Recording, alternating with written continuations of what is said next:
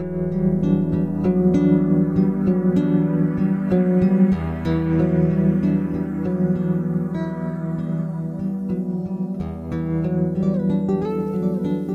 und ganz herzlich willkommen zum Podcast Grenzen Außen und Stärke von Innen. Das ist die erste Folge im neuen Jahr 2022. Ich hoffe, du bist gut gestartet. Ich hoffe, du konntest das Jahr 2021 gut ziehen lassen und ja, konntest ähm, reflektieren, loslassen und dir ein paar schöne Ziele setzen für das kommende Jahr.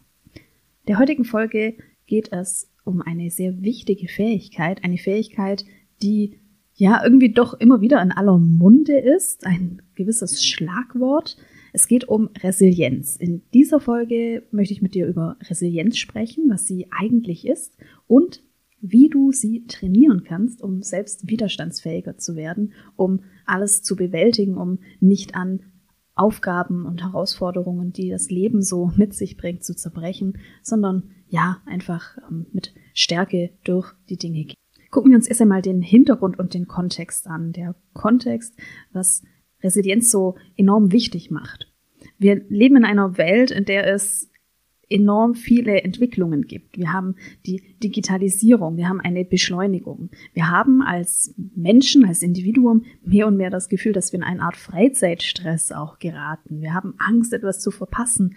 Der ein oder die andere wird auch den Erfolgsdruck kennen, den wir haben. Ähm, einen Druck, vielleicht gewisse Erwartungen des Umfelds zu erfüllen oder Erwartungen von Seiten des ja, Arbeitgebers zu erfüllen. Wir haben auch selbst eine Art Druck, den wir uns machen, denn wir befinden uns auch in einem Wertewandel. Für uns ist es jetzt mehr und mehr bedeutsam, dass wir zum Beispiel einen Sinn in unserem Leben finden, dass wir uns selbst verwirklichen. Und das bedeutet, dass wir ganz oft oder möglicherweise eine lange Zeit in unserem Leben wie auf einer inneren Suche sind. Und das ist natürlich auch anstrengend. Und wenn wir mal so gesellschaftlich schauen, dann ist es zu beobachten, dass die psychischen Belastungen zunehmen. Also noch vor einigen Jahrzehnten waren wahrscheinlich eher die körperlichen Beschwerden äh, so typisch und haben sich in irgendwelchen Statistiken niedergespiegelt. Das ist so, als ob man einen körperlichen Verschleiß eben hat. Und jetzt geht es so mehr in die Richtung Psyche und Seele, also als ob dieses ganze Leben, in dem wir uns bewegen, dazu führt, dass wir Verschleißerscheinungen haben in unserer Psyche, in unserer Seele.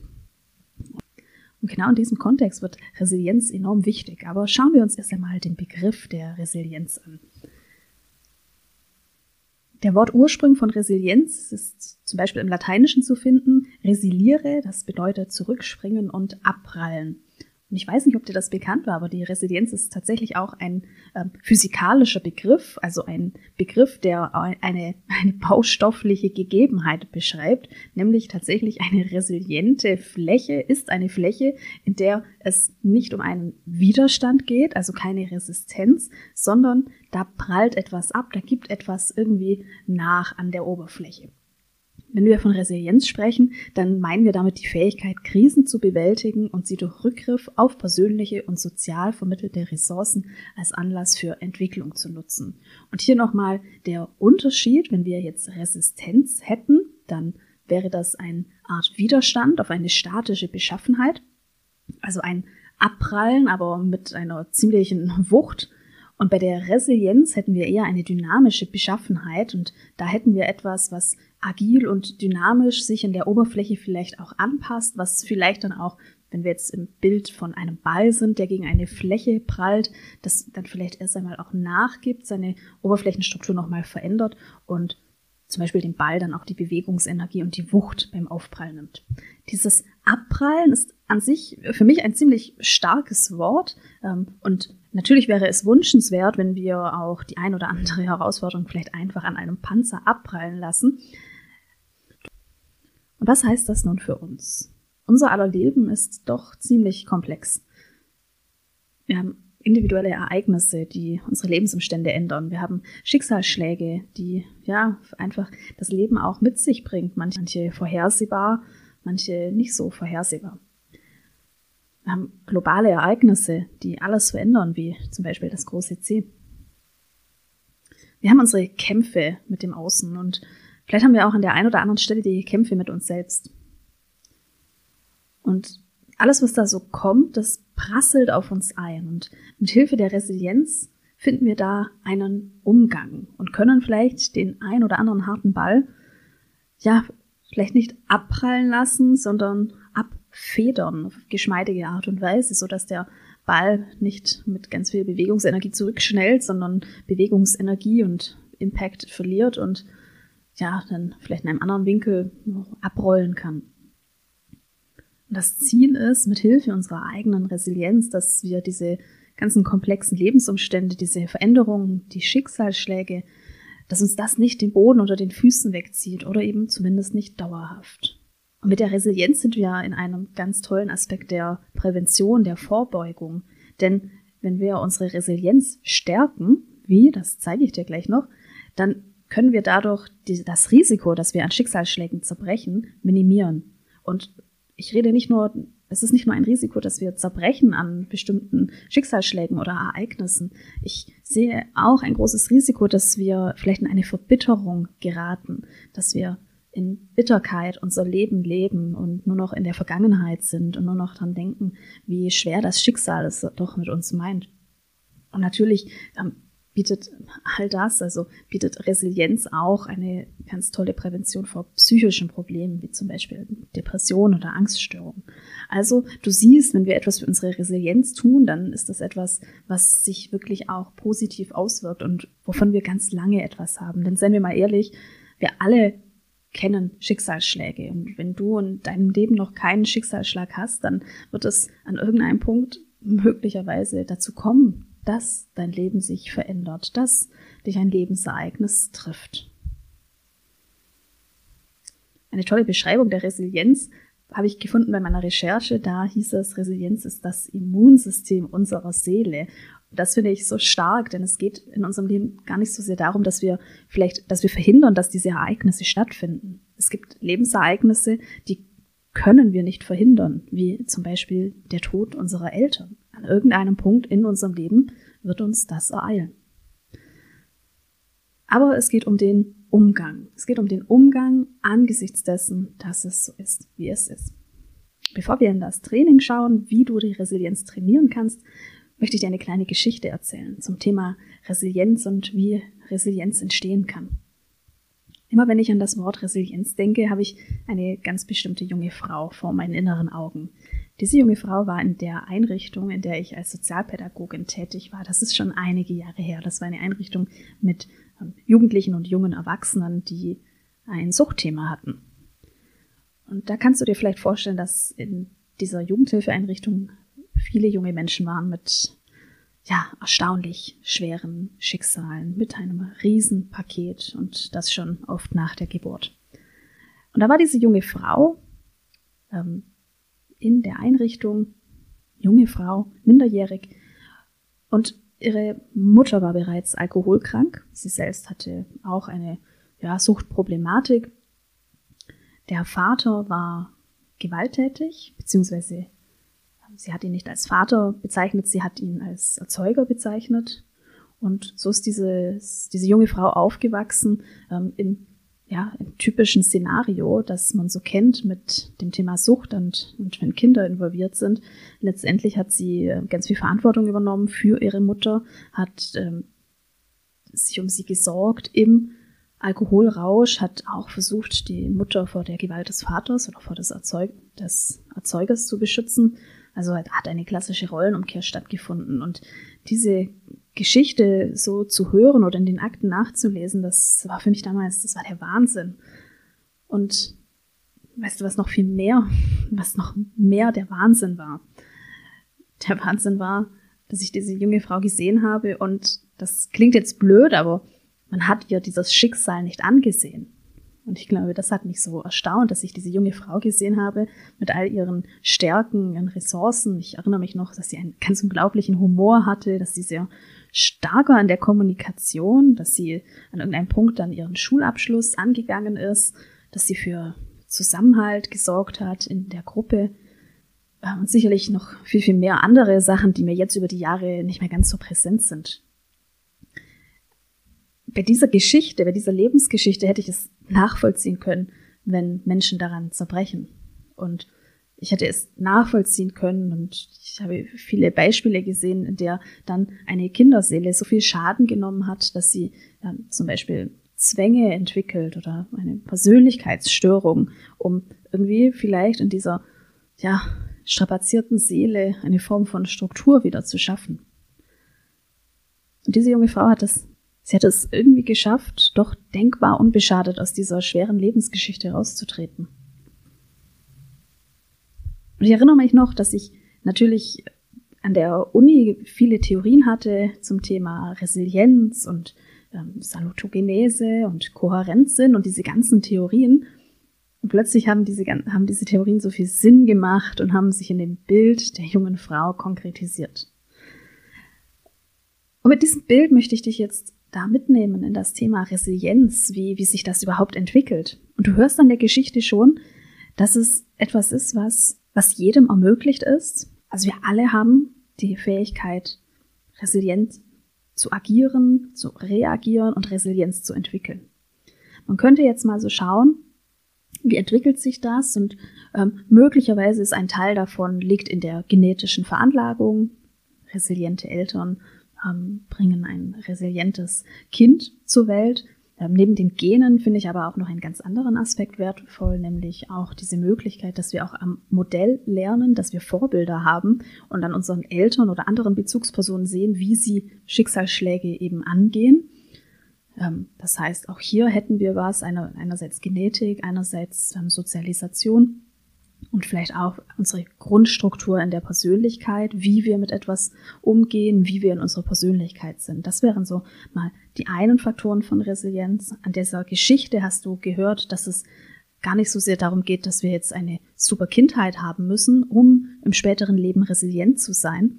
Es geht vielmehr darum, und da gibt es Theorien dazu, dass wir in der Kindheit eben Risikofaktoren haben und Schutzfaktoren. Und je nachdem, wie das Gewicht ist, kann es eben sein, dass wir dann aufgrund von vielen Schutzfaktoren eher die Resilienz ausleben können oder ausprägen können, wie wenn es jetzt umgekehrt wäre. Und bei dieser Frau gab es, oder bei dieser jungen Frau gab es möglicherweise ganz viele Schutzfaktoren, wie zum Beispiel die Nachbarin, die noch eine ganz wichtige Bezugsperson war und eine Säule dargestellt hat. Und es wird noch besser, unsere Resilienz ist trainierbar. Wir können sie fordern, wir können sie verändern und wir können sie erweitern.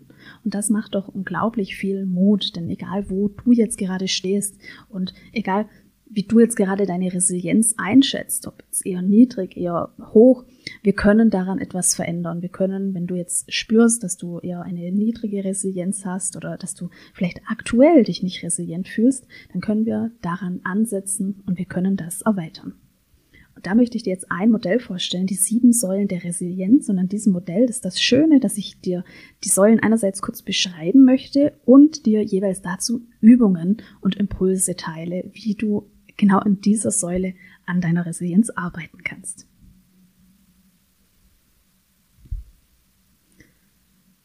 Die erste Säule ist Akzeptanz. Wenn wir Veränderungen, Schicksalsschläge, oder was auch immer, wenn wir das nicht akzeptieren, dann sehe ich da ein ganz großes Risiko der Verbitterung. Das ist so, als ob wir immer in einer Art inneren Kampf sind. Denn wir akzeptieren etwas nicht. Das heißt, wir kämpfen dagegen an.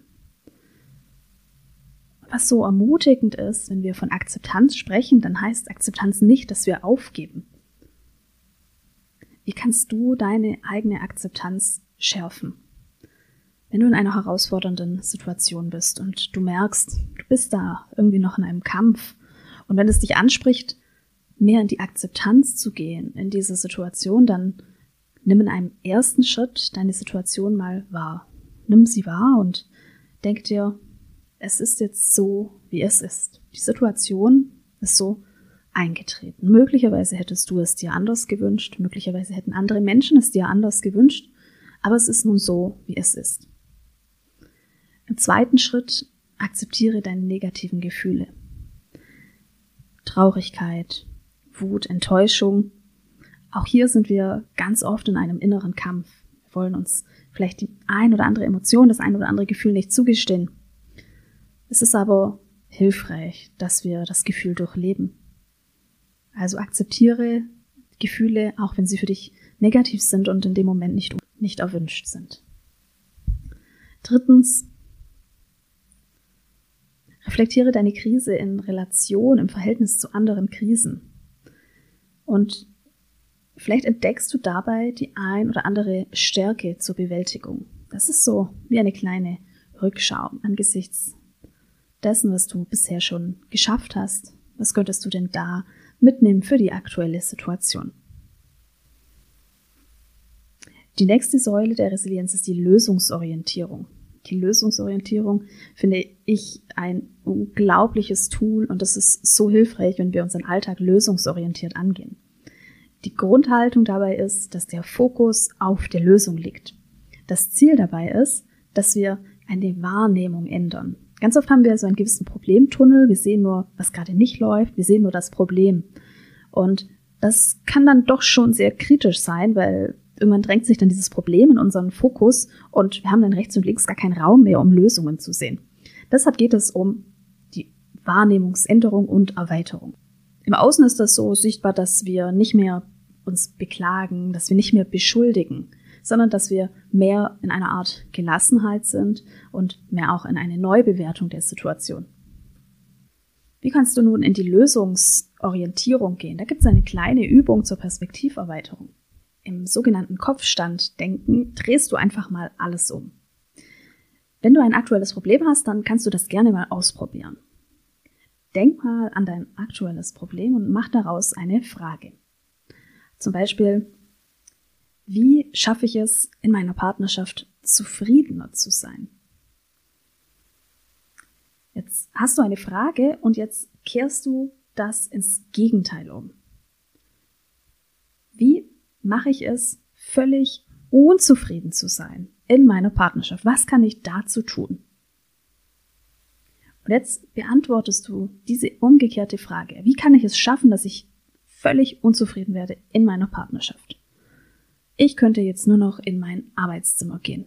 Ich könnte dafür sorgen, dass wir keine Quality Time mehr miteinander haben. Ich könnte meinen Partner von meinen eigenen Gedanken aussperren, also meine Gedanken nicht mehr teilen.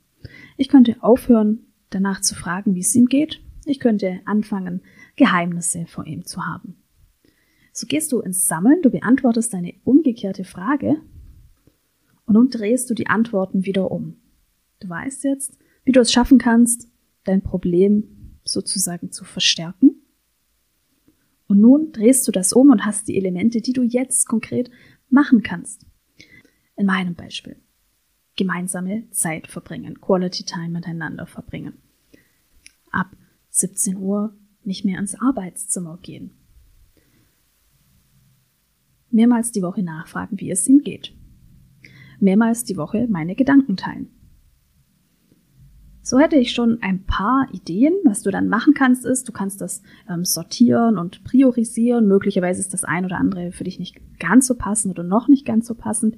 Aber was auf jeden Fall passiert, auch wenn du vielleicht noch keine ideale Anleitung hast, um dein Problem zu lösen, du wirst merken, es hat Auswirkungen, weil du fängst an, dich mit Lösungen auseinanderzusetzen. Und da bist du schon in der ersten Neuausrichtung deines Fokus und in einer neuen Wahrnehmung. Drittens, die dritte Säule, Verantwortungsübernahme. Ja, wer Verantwortung übernimmt, der ist wieder mehr in der Steuerungsfunktion.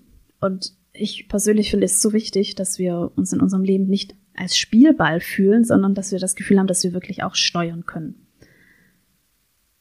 Verantwortungsübernahme bedeutet zum Beispiel, dass wir Verantwortung für meine Gefühle übernehmen. Okay, ich bin jetzt schlecht gelaunt. Verantwortungsübernahme bedeutet, dass wir auch raus aus der Opferrolle gehen es ist so, wie es ist, aber ich kann etwas verändern. Ich kann den Umgang damit verändern. Ich kann die ein oder andere Stellschraube drehen. Ich kann meine Einstellung ändern. In einer Situation, in der es einfach so ist, wie es ist, kann ich meine Einstellung ändern. Ich kann zu Fehlern stehen. Ich kann für meine Bedürfnisse einstehen. Kommen wir zur nächsten Säule, die Netzwerkorientierung. Unser Netzwerk, unser soziales Netz hat einen enormen Einfluss auf uns. Und je stärker dein Netz, desto größer ist deine Chance, aus der ein oder anderen herausfordernden Situation auch heil rauszukommen. Und das macht natürlich total Sinn, denn einerseits mit einem großen Netzwerk haben wir zum Beispiel viele Leute, die uns auch helfen. Mit einem großen Netzwerk wird es vielleicht immer eine Person geben, die gerade verfügbar ist, die uns abholen kann, die uns besuchen kann. Also aus dem pragmatischen, also allein schon aus dieser sachlichen Perspektive macht es total Sinn, dass wir ein Netzwerk haben, dass wir Menschen haben, die uns unterstützen können. Und von denen wir vielleicht auch voneinander, von denen wir auch etwas lernen können. Und spannenderweise geht es aber nicht nur darum, dass wir Menschen haben, die dann auch uns abholen können oder die uns einen Hammer ausleihen können. Nein, spannenderweise reicht schon das Wissen darüber, dass wir jemanden haben, dass wir ein Netzwerk haben. Und da siehst du schon, es geht ja gar nicht so sehr um ein Riesennetzwerk, es geht auch um zum Beispiel auserlesene, kleine, ähm, wenige Kontakte dafür mit hoher Qualität. Wir Menschen sind soziale Wesen. Wir streben nach Bindung und wir streben nach Zugehörigkeit. Und allein schon das Wissen darüber, dass wir nicht allein sind auf dieser Welt, dass wir noch jemanden hätten, dass jemand nicht weit weg ist, dass jemand an uns denkt oder dass wir an eine Person denken können, allein das ist schon hilfreich.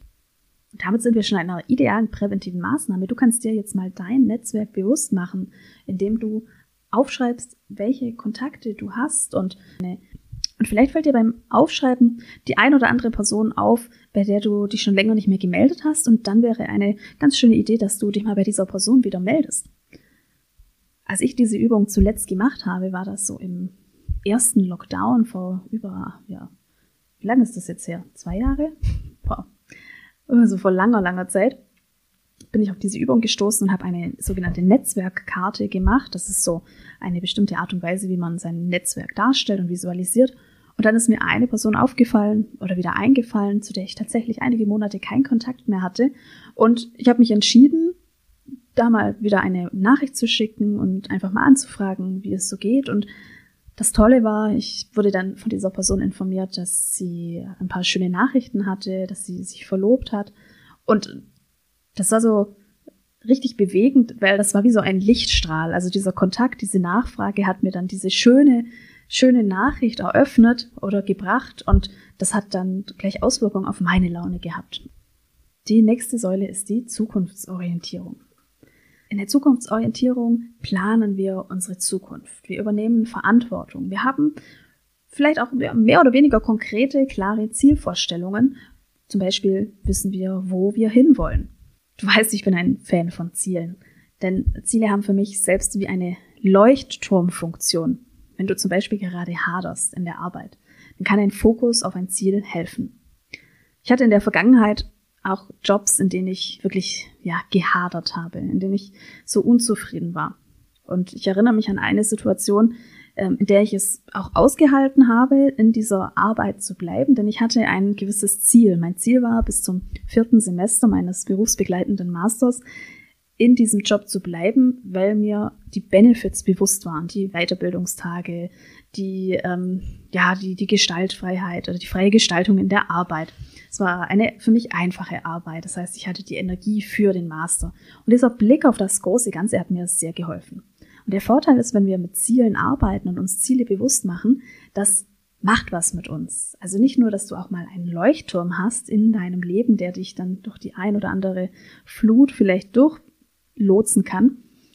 Nein, du machst dich mit der Erarbeitung und dem Verfolgen von Zielen auch wieder stark. Du gehst wieder in die Verantwortung und du erinnerst dich, auch das ist ja eine Säule der. Ja, und was du jetzt machen könntest für die Zielorientierung ist, dass du, falls du es noch nicht hast, dass du mal beginnst mit Jahreszielen zu arbeiten. Stell dir vor, was du bis Ende des Jahres erreichen möchtest und dann mache daraus smarte Ziele.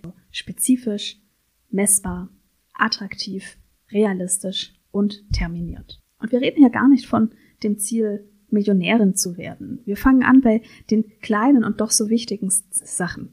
Ein Sparziel zum Beispiel oder ein Gesundheitsziel ich habe mir dieses Jahr zum Beispiel vorgenommen, dass ich jetzt endlich mal wieder zehn Kilometer laufen möchte. Oder vielleicht ist dein Ziel ja eine Sprache zu lernen. Was auch immer es ist, also fang an mit zum Beispiel einem Ziel. Ein Ziel und dann wende diese SMART-Methode an. Also schreibe es spezifisch auf, messbar. Jetzt, wenn ich mal meine zehn Kilometer äh, Zielgerade anschaue, dann bedeutet das, bis Ende des Jahres 2022 laufe ich zehn Kilometer am Stück. Und wenn du dir ein Ziel gesetzt hast und das so konkret wie möglich dargestellt hast, dann empfehle ich dir tatsächlich auch, dass du dir das irgendwo aufhängst. Ich habe zum Beispiel ein Zieleblatt an meinem Schreibtisch mit meinen unterschiedlichen beruflichen und aber auch persönlichen Zielen. Also schreib dir das auf und natürlich gehört zur Zielplanung auch, dass du dir Maßnahmen überlegst, wie du das schaffst. Das ist dann wieder ein anderes Thema. Kommen wir zur nächsten Säule, die Selbstwirksamkeit. Und das hat auch ganz viel meiner Meinung nach mit dem Thema der Zukunftsorientierung und mit Zielen zu tun. In der Selbstwirksamkeit geht es darum, dass wir in einer persönlichen Überzeugung sind, die Aufgaben und Herausforderungen durch unser eigenes Handeln zu bewältigen. Und in der Selbstwirksamkeit oder im Denken der Selbstwirksamkeit haben wir enorme Kraft. Also wir fühlen uns selbstwirksam, wir fühlen, dass wir die Dinge meistern können, und zwar aus uns heraus. Und dieses Gefühl kannst du trainieren. Diese Selbstwirksamkeit, in die kannst du dich immer wiederholen. Das könntest du zum Beispiel machen, indem du dir ähm, ja, To-Do-Listen aufschreibst und dann abhakst. Das ist, glaube ich, die große Motivation bei To-Do-Listen, dass wir eben Sachen auch abhaken können.